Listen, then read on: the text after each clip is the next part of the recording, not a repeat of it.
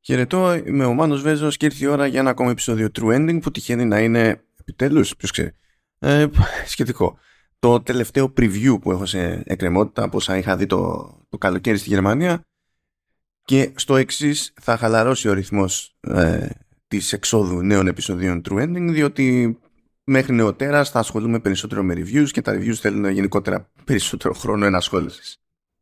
Σε κάθε περίπτωση το μενού αυτή τη φορά έχει το Tin Hearts. Το Tin Hearts αναπτύσσεται από την Rogue Sun που έχει έδρα στο, στο Guildford και αποτελείται κυρίως από άτομα που στην ουσία έφυγαν από τη Lionhead Studios όταν διαλύθηκε η Lionhead Studios. Υποτίθεται ότι το Tin Hearts θα κυκλοφορούσε για οποιοδήποτε σύστημα, δηλαδή PC και όλες τις κονσόλες, PlayStation 4, PlayStation 5, Xbox One, Xbox Series και Nintendo Switch, αλλά και για, ε, και για MetaQuest και για PCVR ότι θα κυκλοφορούσε με τη μία τέλος πάντων μέσα στο χειμώνα αυτόν τώρα που, που διανύουμε. Βέβαια αλλάξαν τα πλάνα στην πορεία. Έτυχε μία μέρα πριν γραφτεί το συγκεκριμένο επεισόδιο να ανακοινωθεί η νέα ημερομηνία κυκλοφορίας του παιχνιδιού και αναμένεται με τη βοήθεια της Wild Productions στις 20 Απριλίου του 2023 αλλά στη σχετική ανακοίνωση δεν είδα πουθενά τα formats για VR. Παρ' όλα αυτά δεν νομίζω ότι αυτό σημαίνει ότι ε, πάνε για φούντο η εκδόση για VR, διότι τεχνικό το παιχνίδι ξεκίνησε ε, ως τίτλος για VR. Και ύστερα προσαρμόστηκε τέλος πάντων ώστε να λειτουργεί σε μη VR περιβάλλον. Τι είναι όμως το Tin Hearts; Το Tin Hearts ε, είναι κατά βάση ένα παιχνίδι γρίφων ε, που σε πρώτη έτσι, ανάγνωση θυμίζει περισσότερο το Lemmings βασικά που έχει πρώτη ανάγνωση και όταν συστήνονται από τη Roxanne και λένε ναι, γεια σας φτιάχνουμε αυτό το παιχνίδι, ε, κατά βάση είναι κάτι που θυμίζει Lemmings κλπ.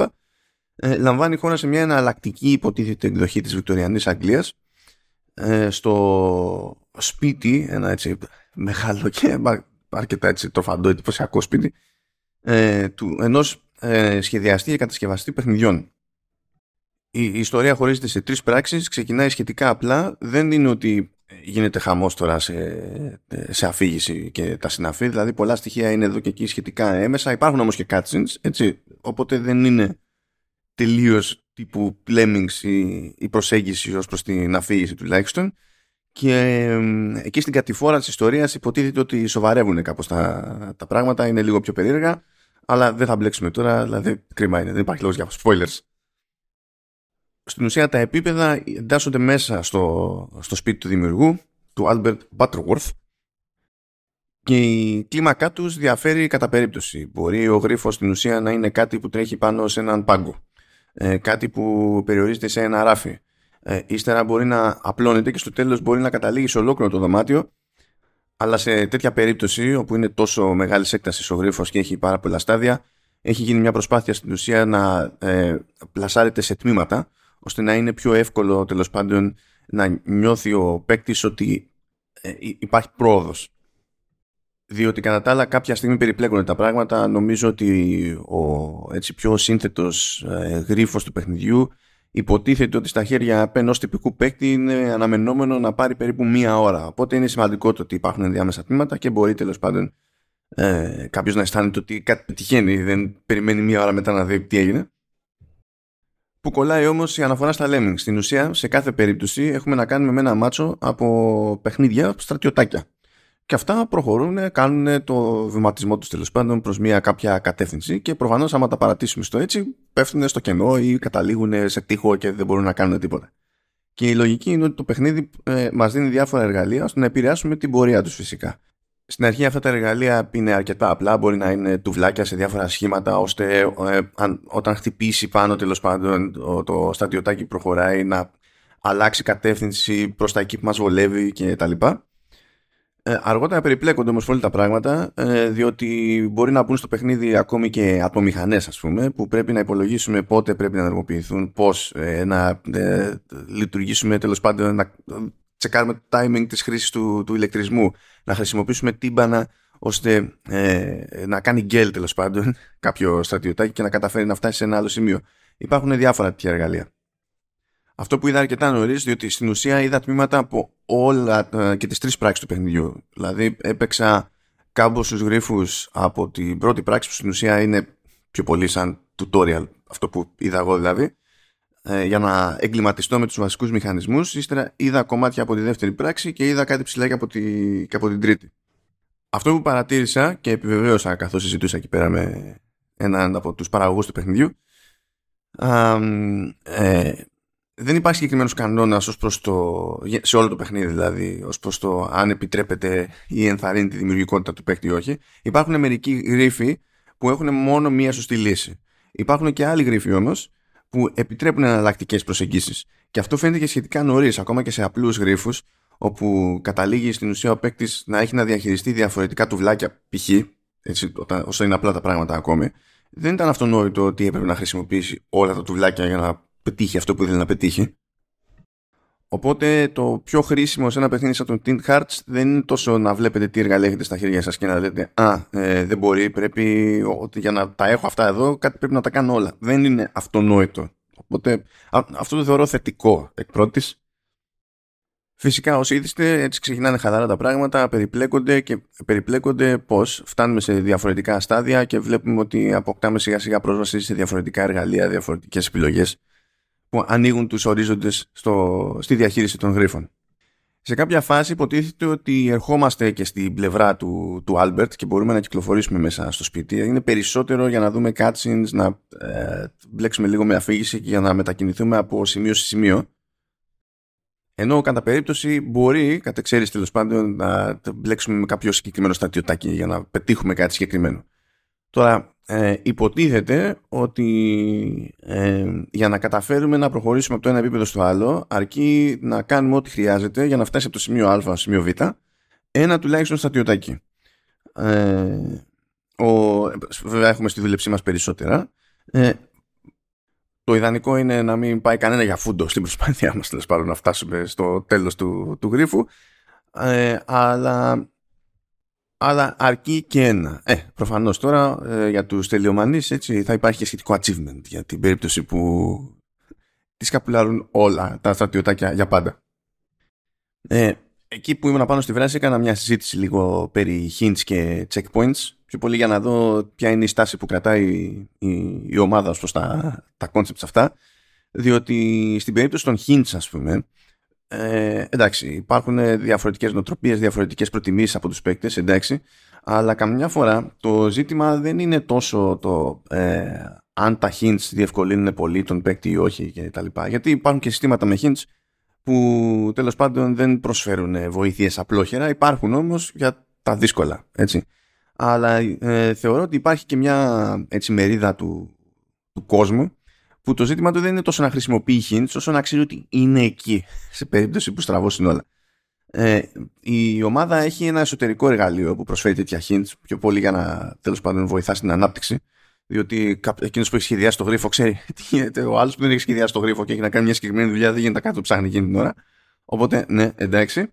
Δεν προβλέπεται όμως ε, να υπάρχει κάποιο τέτοιο σύστημα στη, στην τελική έκδοση. Αν και όταν τα συζητάγαμε, τέλος πάντων υπήρχε περιθώριο να αλλάξουν γνώμη. Δεν τους βλέπω όμως γιατί δεν πιστεύω ότι ε, τους νοιάζει τέλος πάντων αυτή η, προσέγγιση. Με το σκεπτικό δε ότι σε επίπεδο design φροντίζουν ε, να δίνουν τέλος πάντων κάποια, κάποιες ήπιες έτσι, βοήθειες πιο πολύ στη μορφή του υπονοούμενου ας το πούμε έτσι. Σεβαστό αυτό δεν το λέω γενικά σαν αρνητικό απλά διαφορετικές ομάδες προσεγγίζουν αυτό το ζήτημα με διαφορετικούς τρόπους και ήμουνα περίεργος. Αυτό το κομμάτι τέλος πάντων για τα hints. Στην περίπτωση των checkpoints, εκεί τα πράγματα θα είναι σχετικά φιλικά, όχι super duper φιλικά, ώστε να υπάρχει και ένα θεωρητικό κόστος. Δηλαδή, ε, καλά, δεν το συζητάμε, το να μην υπήρχε κανένα checkpoint στο γρίφο, ξέρω εγώ, που συνήθως θέλει μια ώρα για ολοκλήρωση, θα ήταν ένα ζήτημα, θα ήταν λίγο εκνευριστικό. Ε, ε, Τώρα έτσι όπως το στείλουν λέει το σύστημα ο στόχος τους είναι σε περίπτωση που ο παίκτης θα κάνει ματάρα ε, και επανέλθει να μην έχει χάσει ποτέ πάνω από περίπου 15 λεπτά πρόοδου. Δεν ξέρω μερικοί από εσάς μπορεί να σφίγγονται τώρα έτσι όπως το ακούνε αλλά στην πράξη τα πράγματα είναι αρκετά φιλικά διότι σχετικά γρήγορα τέλος πάντων προκύπτει και μια δυνατότητα στο παιχνίδι για fast forward και για rewind. Με το fast forward στην ουσία διευκολυνόμαστε από την άποψη ότι βάζουμε κάποια πράγματα εκεί που νομίζουμε ότι θα βοηθήσουν και θέλουμε να δούμε τι θα γίνει και από το να πατάμε εντάξει πάμε ξέρω εγώ και να περιμένουμε τσούκου τσούκου τα στρατιωτάκια μπορούμε να κάνουμε fast forward και να δούμε μια αρχίτερα τι γίνεται. Αντίστοιχα έτσι και γίνει κάτι πολύ στραβό μπορούμε να κάνουμε rewind οπότε δεν είναι ότι κάναμε ένα λάθος μας φάγει μαρμάγκα χάσαμε το στρατιωτάκι και πακέτο και όχι τώρα πρέπει να ξεκινήσουμε από το τελευταίο checkpoint και, και τα λοιπά. Και υπάρχει μάλιστα και μια περίπτωση ενδιάμεση όπου μπορούμε να το παρατήσουμε εκεί, ας πούμε, να μην κάνουμε ούτε fast forward ούτε, ούτε rewind. Και με highlights να μας δείχνει το παιχνίδι ε, πώς θα κινηθούν γενικά τα στρατιωτάκια έτσι όπως τα έχουμε όλα στημένα χωρίς όμως εκείνη την ώρα να κάνει την ίδια την κίνηση έτσι. Είναι στην ουσία αυτό βολεύει πριν μπούμε στη διαδικασία να πούμε ότι εντάξει ψιλοπιστεύουμε λίγο αυτό που έχουμε κάνει ε, πατά να φύγουν τα στρατιωτάκια και να δούμε πόντως ποια είναι η κατάληξη. Τώρα καθώς το έπαιζα αυτό το, το παιχνίδι αυτό που μου καρφώθηκε ήταν ότι φαίνεται να είναι πολύ καλή φάση για VR. Από την άποψη ότι είμαστε σε ένα, σε ένα χώρο ε, με τα διάφορα ράφια, τα ε, διάφορα επιπλάκια κτλ. που πάνω εκεί στημένη στην ουσία είναι η κάθε διαδρομή παύλα γρίφος που έχουμε να κουμαντάρουμε και μου φάνηκε το ότι θα ήταν πάρα πολύ καλή φάση σε περιβάλλον VR να μπορώ να δω υπό περίεργες γωνίες και τα, και τα λοιπά. Ε, και δεν ήταν κουλή αυτή η εντύπωσή μου διότι όταν άρχισα να το ζητάω λέει ναι το ξεκινήσαμε σαν VR γιατί στην ουσία ε, το ξεκινήσαν αρκετά χρόνια πριν το παιχνίδι και το 2016 βγάλανε μερικά επίπεδα σε early access ας πούμε αλλά ήταν για VR ε, μετά τέλος πάντων μπλέχτηκε το πράγμα ε, σε early access ο τζίρος τέλος πάντων που έγινε δεν ήταν αρκετός για να προχωρήσει αυτή η παραγωγή η ομάδα στράφηκε σε, ε, σε εργολαβία όπως συμβαίνει πάρα πολλές φορές με μικρότερες ομάδες ή νεαρότερες ομάδες ώστε να βγαίνουν τα προς το ζήν και στην ουσία τα συζητήσανε και τα βρήκανε το 2020 με τη Wild Productions για να καταφέρουν να ολοκληρώσουν και να κυκλοφορήσουν το παιχνίδι. Πάνω βέβαια σε αυτή την αλλαγή, ε, μέρος όλης της συμφωνίας ήταν ότι έπρεπε το παιχνίδι να βγει και τέλος πάντων σε ε, παραδοσιακές πλατφόρμες από την άποψη ότι πρέπει να είναι ένα ε, flat πράγμα σε μια οθόνη πέραν του, του VR ε, διότι έτσι θα ήταν πιο εύκολο να εξασφαλιστεί τέλος πάντων η απαραίτητη χρηματοδότηση για, τη, για την προσπάθεια. Ε, και μετά πολλά, να που υποτίθεται ότι έχει ημερομηνία κυκλοφορία στο παιχνίδι και από ό,τι φαίνεται θα καταφέρει να κυκλοφορήσει σε πιο παραδοσιακού τύπου εκδόσεις και θα περιμένουμε ακόμη περισσότερο, μάλλον, δεν ξέρω, για τις εκδόσεις VR. Ε, είναι από αυτά έτσι το πώς θα φέρνει τύχη. Ε, μου είπαν πάντως από την ομάδα ότι προφανώς τέλος πάντων οι εκδόσεις VR θέλουν λίγο, διαφορετικές, ε, λίγο διαφορετική προσέγγιση Ακριβώς επειδή μπορεί ο παίκτης τέλος πάντων να κινηθεί κάπως μέσα στον χώρο, να δει πράγματα από διαφορετικές γωνίες. Οπότε ακόμη και αυτά τα, τα, τα ήπια hints, τέλος πάντων, οι ήπιες βοήθειες που έρχονται εμέσως στις εκδόσεις τέλος πάντων για κονσόλες και, και PC, δεν μπορούν να λειτουργούν με τον ίδιο τρόπο σε, σε περιβάλλον VR. Άρα, όντως, τέλος πάντων, είναι λίγο διαφορετική υπόθεση σε κάθε περίπτωση, πέραν της προφανούς τεχνικής διαφοράς στην όλη υπόθεση. Το παιχνίδι πάντως τουλάχιστον στο μάτι είναι όμορφο. Προφανώς δεν θα δείτε τέλος πάντων τα εντυπωσιακότερα γραφικά των εποχών. Δεν είναι τεράστια η ομάδα με άπειρο χρήμα. Αλλά είναι πολύ όμορφο το, το αποτέλεσμα. Παρότι δεν έχει δυναμικό φωτισμό και ένας λόγος τέλος πάντων που αποφασίστηκε αυτό ήταν ακριβώς επειδή είχαν να χτυπήσουν τόσες πλατφόρμες και φαντάζομαι ότι μάλλον τους βγαίνει κάπως σε καλό από την άποψη ότι ε, καταλήγει βέβαια το παιχνίδι και τρέχει κανονικά και σε, και σε Switch αλλά στο πλαίσιο της Gamescom κατάφερε να αναδειχθεί και ως το, ε, το πιο πολύ αναμενόμενο παιχνίδι για Switch από αυτά της έκθεσης. Ωστόσο δεν υπήρχε πρόχειρη για δοκιμή έκδοση για Switch οπότε δεν μπορώ να σχολιάσω ε, ως προς το τι γίνεται εκεί πέρα στις λιγότερες σύντσες με την τυπική οπτική της κάμερας, τι γίνεται με UI επειδή είναι έτσι λίγο πιο στριμωγμένα τα πράγματα και τέτοια δεν έχω άποψη για το κομμάτι αυτό. Ευχαριστημένος έμεινα πάντως σε, σε πρώτη φάση. Πιστεύω να είναι παιχνίδι έτσι που όταν ψάχνετε κάτι για να, για να χαλαρώσετε αλλά να λειτουργήσει λίγο και το, και το σύστημα. Και άρα δεν φτάνει κάτι χαλαρώμενο αλλά άμυαλο κατά τα άλλα. Θα είναι καλή περίπτωση. Τώρα βέβαια προφανώς ε, πολλά θα εξαρτηθούν από τη συνολική ποιότητα στο σχεδιασμό των, των γρίφων. Υπάρχουν ε, πάνω από 40, από ό,τι κατάλαβα πάνω από 60 τέλος πάντων διαφορετικοί γρίφοι ε, αρκετή ώστε τέλος πάντων η φυσιολογική διάρκεια του παιχνιδιού ε, να στοχεύει έτσι στο δεκάωρο περίπου. Υπάρχει ζουμί δηλαδή παρότι puzzler με αρχή, μέση και τέλος. Οπότε αν βγουν οι ισορροπίες στο σχεδιασμό των, των γρίφων ε, παίζει να έχουμε κάτι καλό από Απρίλιο μεριά. Σε κάθε περίπτωση τα χαιρετίσματά μας στον Κώστα το Ζαρίφη που τυχαίνει να είναι και ο επικεφαλής της Roxanne Games.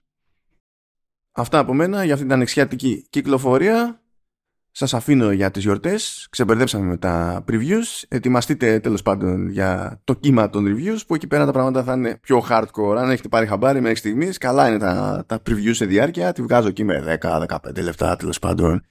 Στη χειρότερη κατεξαίρεση, όταν έχουμε τίτλους με αρκετά πολύπλοκα συστήματα, να πάμε 20 τόσα λεπτά, ξέρω εγώ, κάτι τέτοιο, αλλά all bets are off στην περίπτωση των reviews είναι όσο μου τη βαρέσει και όσο έχω να κάνω πράγματα νιανιά. Οπότε ετοιμαστείτε. Τσάω για την ώρα και καλά Χριστουγέννα σε όλους. Τα λέμε πάλι σύντομα. Γεια και χαρά.